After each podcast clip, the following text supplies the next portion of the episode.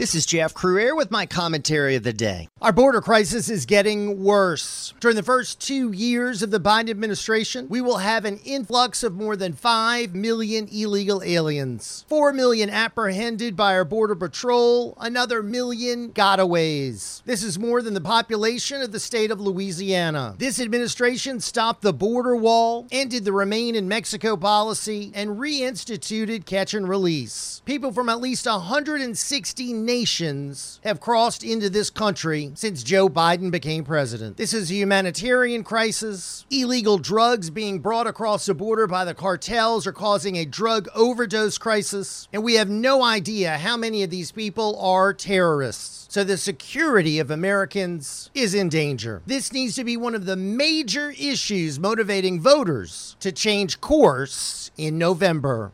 More info on this and the other hot topics of the day, check out ringsidepolitics.com.